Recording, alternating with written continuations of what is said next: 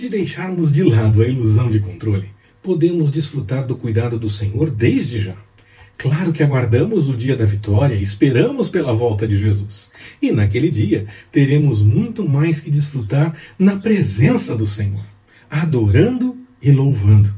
Mas já podemos experimentar isso desde já quando deixamos nossa vida completamente nas mãos do Senhor.